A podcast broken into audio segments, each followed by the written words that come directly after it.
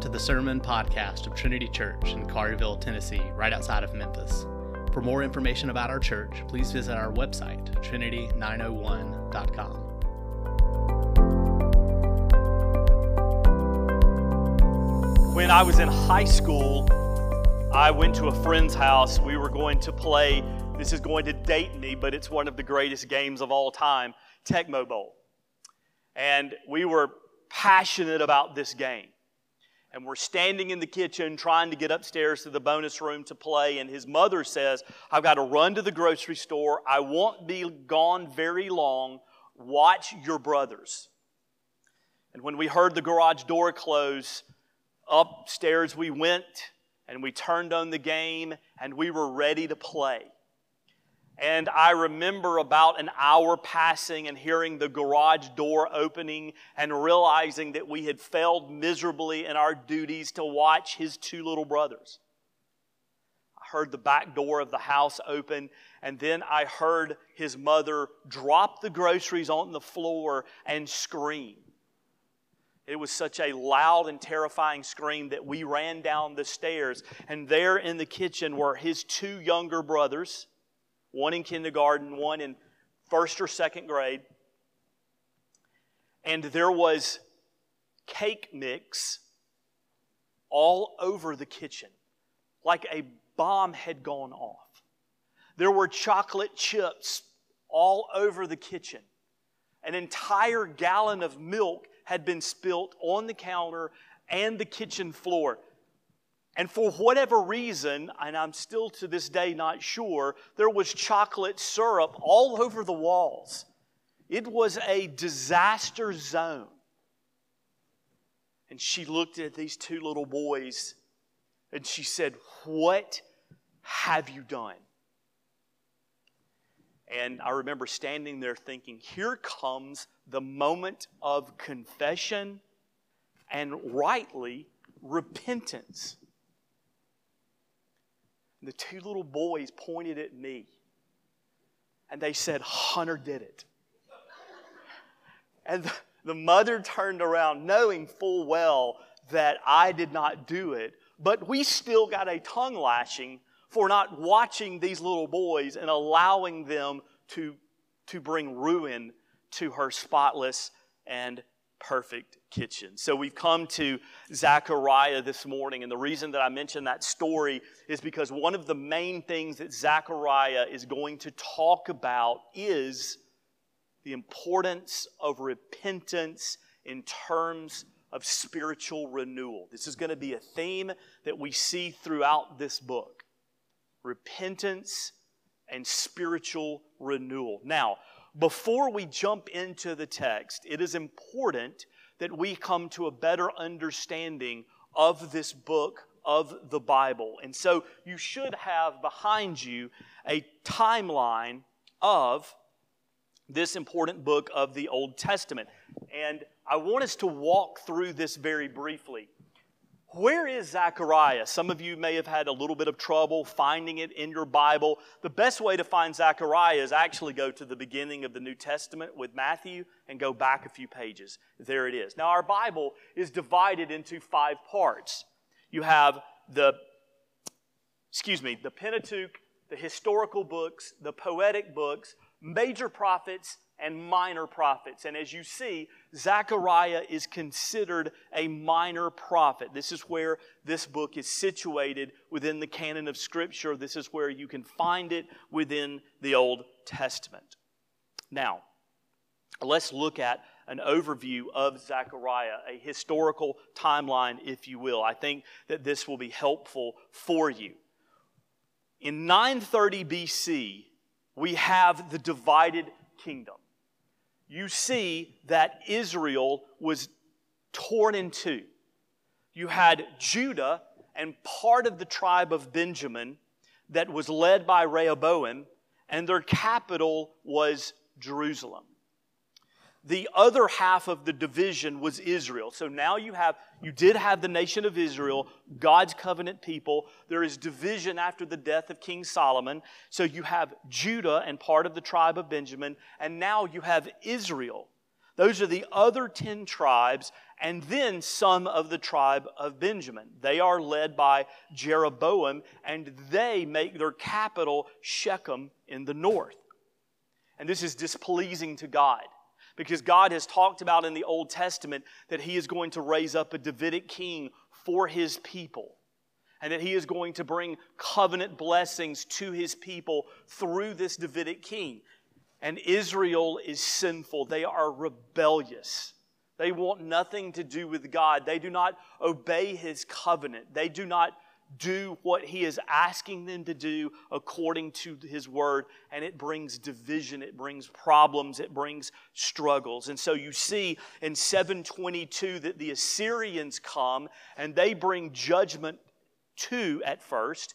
Israel because Israel's sin is greater. And the Assyrians destroy Israel and take them into exile. It was a complete and total and brutal and awful victory. And then we see in 586 the Babylonian victory over Judah. This is the Babylonian army led by Nebuchadnezzar. And not only do they win in terms of battle over the people of Judah. They do something that's unthinkable to the nation of Israel. They destroy God's temple, they destroy it. And they take the Ark of the Covenant, which represents God's presence within the Holy of Holies in the temple. They take it, and it's lost to history which is a sign, it is a symbol of the utter destruction of God's people. It is judgment for their unwillingness to obey covenant. And they are taken into exile 586 BC. It is a dark time for God's people. Are his promises true? Has he deserted us? do we have any hope? In 539 to 538 BC, the Persian Empire rises to prominence and it defeats the Babylonian Empire under Cyrus. Cyrus was a man who respected all religions and he agreed to allow the people of Israel, Judah, to return to Jerusalem. And so he releases them in 538 to 537, and excuse me, they return to the land. So it's important to understand this timeline. It's important to understand what has happened to Israel and what has happened to Judah. That they have come home, that they have returned, many of them from exile. Scholars believe that around 55,000 people returned under the great release that Cyrus issued and Darius completed. And so Zechariah is born during this time. He's born in exile, but he returns as a young child to Jerusalem. He is a prophet, as the text tells us, but we also know from Nehemiah that he is a priest, that apparently his father must have died young because he's not mentioned in the text later on as a priest, but his grandfather was. So we know that he is both a prophet and a priest. In the lifespan of Zechariah, the temple foundation is laid in 536 BC. Now, you need to understand this theologically because this is very important. God has brought Israel back from exile. He has restored them to the land. And He is encouraging them to rebuild the temple. The stage is being set, if you will. So every Saturday, we come to this place to set up the church, put out the chairs, do the curtains, do the stage. We're setting up Trinity for worship the following day. That is what is happening in this period in history. God is setting Israel up for the coming of the kingdom. You've returned to the land, you have a high priest, you're laying the foundation for the temple, if you will obey the covenant, if you will do what your forefathers failed to do, if you will obey me and listen to me and follow after me, I will give you a Davidic king and I will bring about the kingdom of God. The stage has been set. And so Zechariah comes on, this, on the scene and he's saying two important things rebuild the temple, people. Rebuild the temple. The kingdom of God is at hand. It perhaps could come through proper temple worship, a Davidic king, and covenant obedience. So he talks about in his book, in his prophetic message, the importance of rebuilding the temple. Why? Also, they have stopped working on the temple. They laid the foundation in 536 BC. We know this from history. We know this for a fact. But different problems arose that caused the people of Israel and Jerusalem to neglect the rebuilding of the temple. Zechariah is saying, Stage is set. Let's get to work. Let's do this. And then he's also talking to them about the importance of spiritual renewal. Obey the covenant, people. Repent. Listen to God. Embrace His word. Proper temple worship. The Davidic king will come, and then the kingdom will come. It's, it's right here. The promises of God in all their perfect fulfillment are right here. Let's take a hold of it. And so that is the context and that is the background for Zechariah. What this prophet and this priest is trying to communicate. So I mentioned earlier that not only does he talk about rebuilding the temple, but he talks about spiritual renewal. And we see this in the first six verses of chapter one. So, what are the two keys to spiritual renewal. How do we understand this law and how do we understand this passage for us? We are not trying to rebuild the temple. How do we come to a deeper and fuller and more meaningful understanding of what he was trying to communicate to Israel so long ago? So there are two keys. It applies to them at that point in time, and it applies to us today. The first key to spiritual renewal is submission to God's word. And we see it in our text. Look at verse 4. Speaking about the prophets, and in particular, speaking about the, their forefathers before exile, Zechariah writes, Do not be like your fathers, to whom the former prophets cried out, Thus says the Lord of hosts. Return from your evil ways and from your evil deeds. But they did not hear or pay attention to me, declares the, war, the Lord. Your fathers, where are they? And the prophets, do they live forever? Here's what he is trying to communicate to Jerusalem, to the people of Israel. Submit to God's word. Do you want a life of spiritual renewal? Then you submit yourselves to the truths, to the statutes, to the teaching of the Word of God. This is what keeps you in line. This is the truth. This is what helps you to obey covenant. This is what helps you to follow after Christ. It is a privilege that our God has spoken to us, that He has not left us in the dark, and that we can know Him we can know His will. We can know what He desires of us. We can follow after Him. We submit to the Word of God. 2 Timothy 3 16 through 17. You've probably heard this passage many times speaking about the Word of God, thinking through the dynamic of submitting to the Word of God. Paul writes to Timothy, all scripture is breathed out by God and profitable for teaching, for reproof, for correction, and for training in righteousness, that the man of God may be complete, equipped for every good work.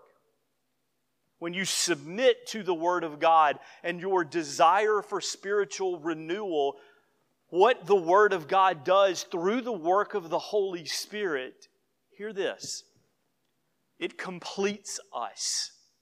Now, we all know the movie line, You complete me. We, we all know that. It's sweet, it's romantic, it's a little bit funny. But what Paul is saying to us is that we need to know that the Word of God is everything for us, it completes us. Luke 24 27. And beginning with Moses and all the prophets, he, Jesus, interpreted to them in all the scriptures the things concerning himself. Beginning with Moses and the prophets. Who is a prophet? Well, we looked at the major prophets. We are looking in particular at a minor prophet this morning, Zechariah. And what Jesus is saying, what Luke is saying in chapter 24, is that all of Scripture points us to Jesus. And so when we submit ourselves to the Word of God, it not only completes us as humans made in the image of God, when we submit, we see Jesus. Because all of the Bible is about Him, all of the Bible points to Him. That the Holy Spirit working in our lives helps us to see who Jesus is.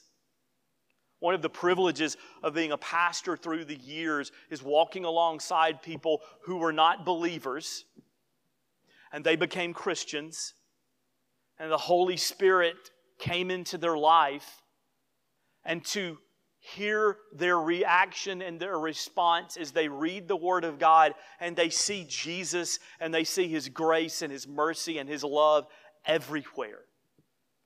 Coming to me and saying, This book made no sense. It was just a bunch of weird, odd, old stories. And through faith and the work of the Holy Spirit, I now see Jesus and He's everywhere. What a beautiful thing that submission means that when we come to the Word of God, we see our Savior. And then Matthew chapter 4, verse 4 says, But he answered Jesus, It is written, Man shall not live by bread alone, but by every word that comes from the mouth of God. What Jesus is saying is not only does submitting to the Word of God mean that we are made complete, not only does it mean that we see Jesus in everything, it also means that we have life. You shall not live by bread alone, but every word that comes from the mouth of God. This word feeds you, it strengthens you. It is life. You can't live without it. And so, the message for Israel in the time of Zechariah regarding the Word of God is as true then as it is today. This is what spiritual renewal is all about. It's the submission to the Word of God and all the benefits that it brings our soul. I need it. You need it. We need this. We need the Word. We are people of the Word.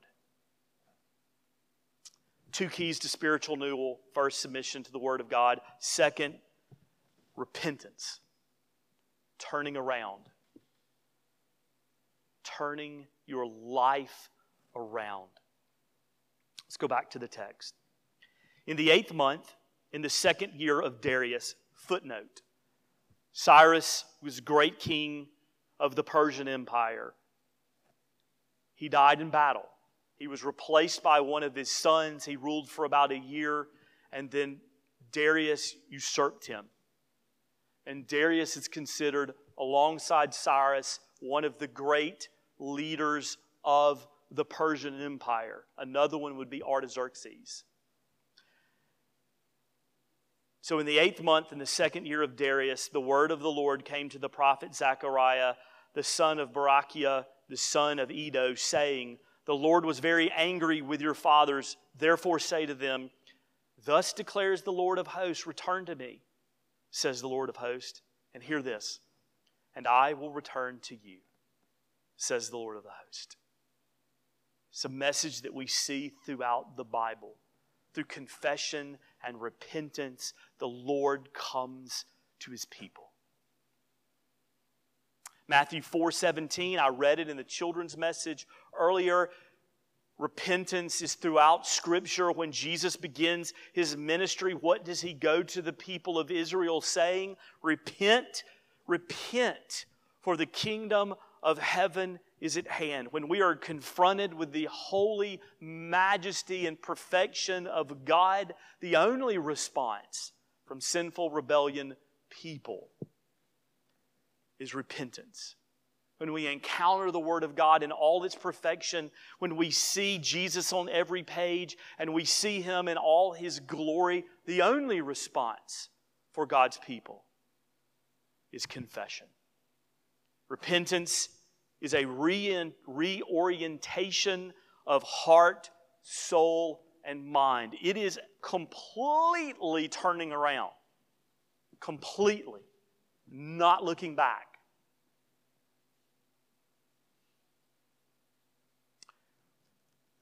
most of you know this, but a couple of years ago we found out that my son has celiac disease.